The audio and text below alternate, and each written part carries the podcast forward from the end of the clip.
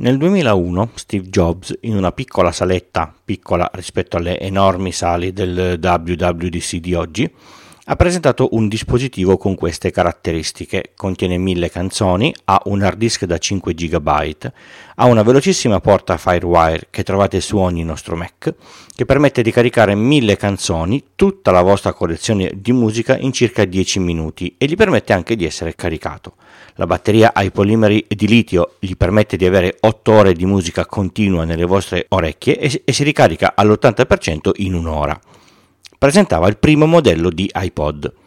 L'iPod ha cambiato la musica, quella in tasca, e il mercato dell'acquisto delle singole canzoni, che vi piaccia oppure no. Apple ha smesso di produrre l'iPod il 13 maggio 2022, dopo quasi 22 anni di vita del prodotto e oltre 450 milioni di pezzi venduti, in tutte le sue forme. Io sono Francesco Tucci, mi occupo di tecnologia da prima del Millennium Bug, dell'euro e del grande blackout del 2003. Sono sopravvissuto e sono qui per raccontarvela, in puntate brevi e facili, alla portata di tutti, con questo podcast Pillole di Bit da novembre del 2015. Torniamo al 2001, così per localizzare nel tempo l'uscita dell'iPod e contestualizzare la situazione. Tutti ricorderanno il 2001 per l'attacco terroristico alle torri gemelle agli altri edifici degli Stati Uniti e il disastro nella gestione della parte delle forze dell'ordine nelle manifestazioni di Genova. Ma qui parliamo di tecnologia. È in auge il processore Intel Pentium 3 e viene lanciato il primo Pentium 4 nasce il protocollo BitTorrent, viene presentato Internet Explorer 6 ed esce Windows XP. Nasce wikipedia.org. Nvidia esce con la GeForce 3, connettori VGA e DVI.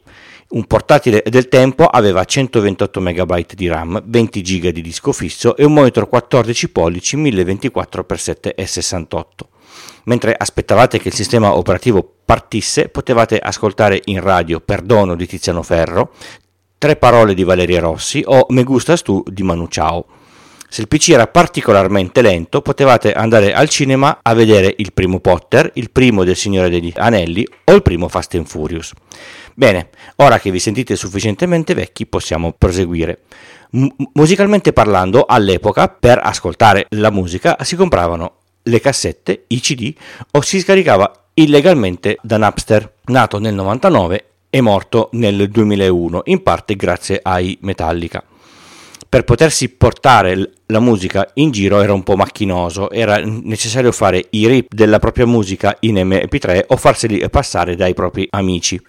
Il formato è nato molti anni prima, all'inizio degli anni 90. Mi ricordo di aver ascoltato la prima canzone in MP3 a casa di un mio compagno in seconda superiore, era il 1993.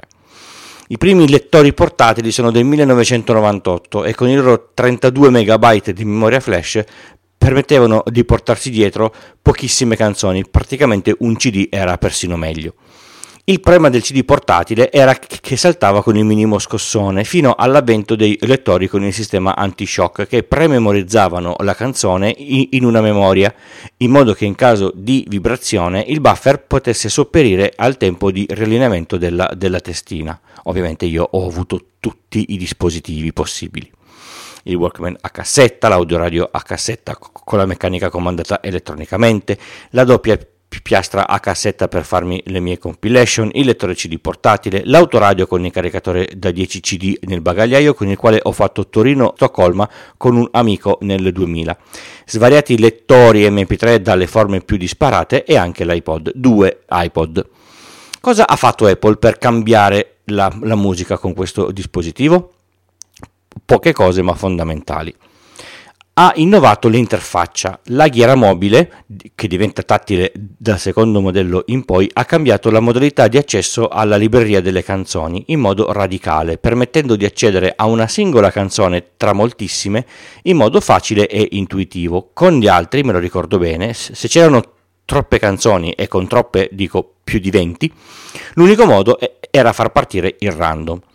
La seconda l'ha fatta nel 2003, ma ci arriviamo. Per sincronizzare l'iPod all'epoca serviva avere un Mac e il programma iTunes. Non si potevano semplicemente prendere le, canzoni rippate dai CD e trascinarle sul dispositivo. Si mettevano su iTunes, qui si organizzavano in playlist e album e iTunes sincronizzava con l'iPod. Niente Mac, niente iPod. Poi serviva la Firewire, sui PC normali non c'era neanche la porta hardware per farlo funzionare. Insomma, era davvero un prodotto di nicchia.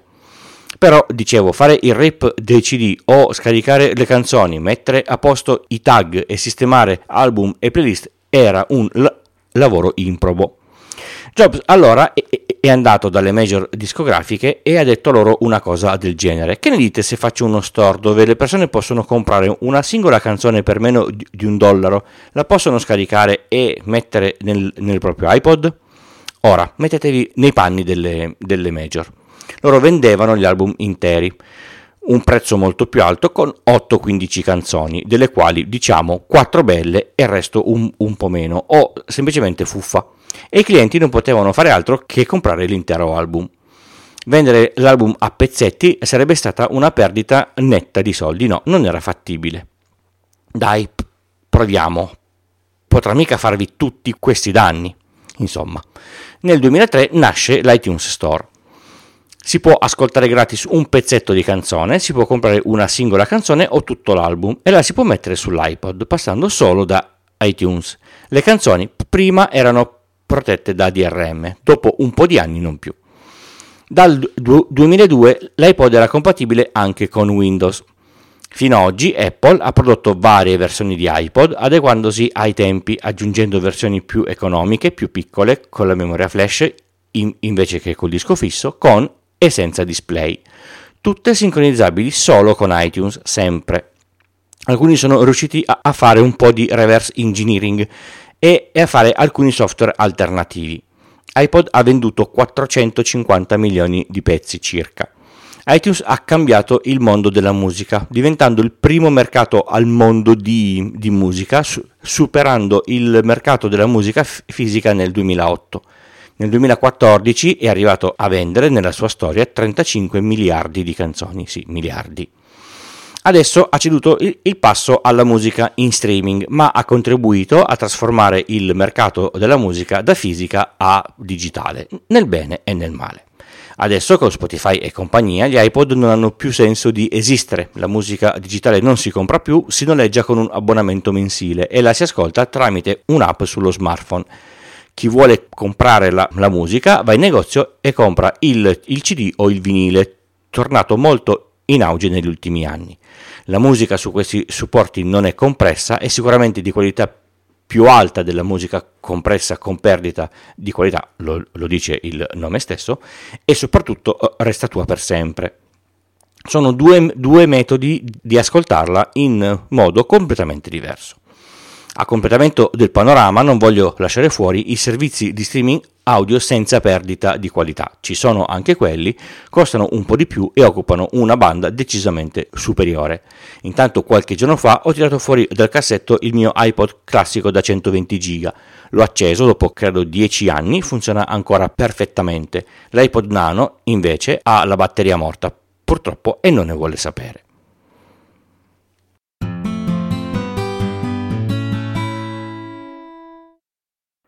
Pillole di Bit è un podcast indipendente interamente scritto, prodotto e realizzato da Francesco Tucci con l'indispensabile supporto dell'hosting Third Eye e il software di montaggio audio producer di Alex Raccuglia. Lo potete ascoltare da tutte le piattaforme di podcast il lunedì o direttamente sul sito Pillole di Bit col punto prima dell'it. Sul sito trovate anche tutti i canali social per la discussione online e i modi per supportarmi. Il podcast non ha pubblicità. Per chi dona più di 5 euro e mi comunica l'indirizzo, gli spedisco gli adesivi. Un modo altrettanto bello di contribuire è parlare di questo podcast con amici, colleghi e parenti. Ascoltare podcast è facile per chiunque. Pillole di Bit è anche un piccolo network. Su extra.pillole di Bit col punto prima dell'it ci sono tutti gli altri podcast. Se vi serve una consulenza tecnica informatica fatturata su iltucci.com slash consulenza trovate tutte le informazioni.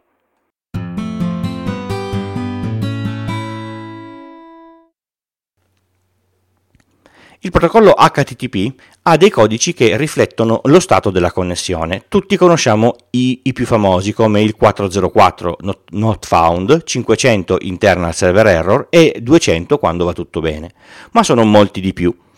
La prima cifra identifica il tipo di messaggio, le altre due vanno nel dettaglio. Vi lascio un sito che spiega ogni messaggio HTTP con una foto di un gatto coerente con il messaggio stesso. Credo che sia uno dei siti più f- formativi e divertenti al mondo. Lo trovate al link http.cat, ma vi lascio ovviamente il link nelle note delle, dell'episodio.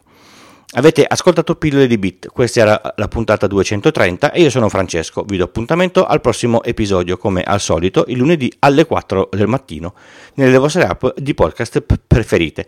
Basta abbonarsi al feed RSS e qualsiasi app funziona. Ciao!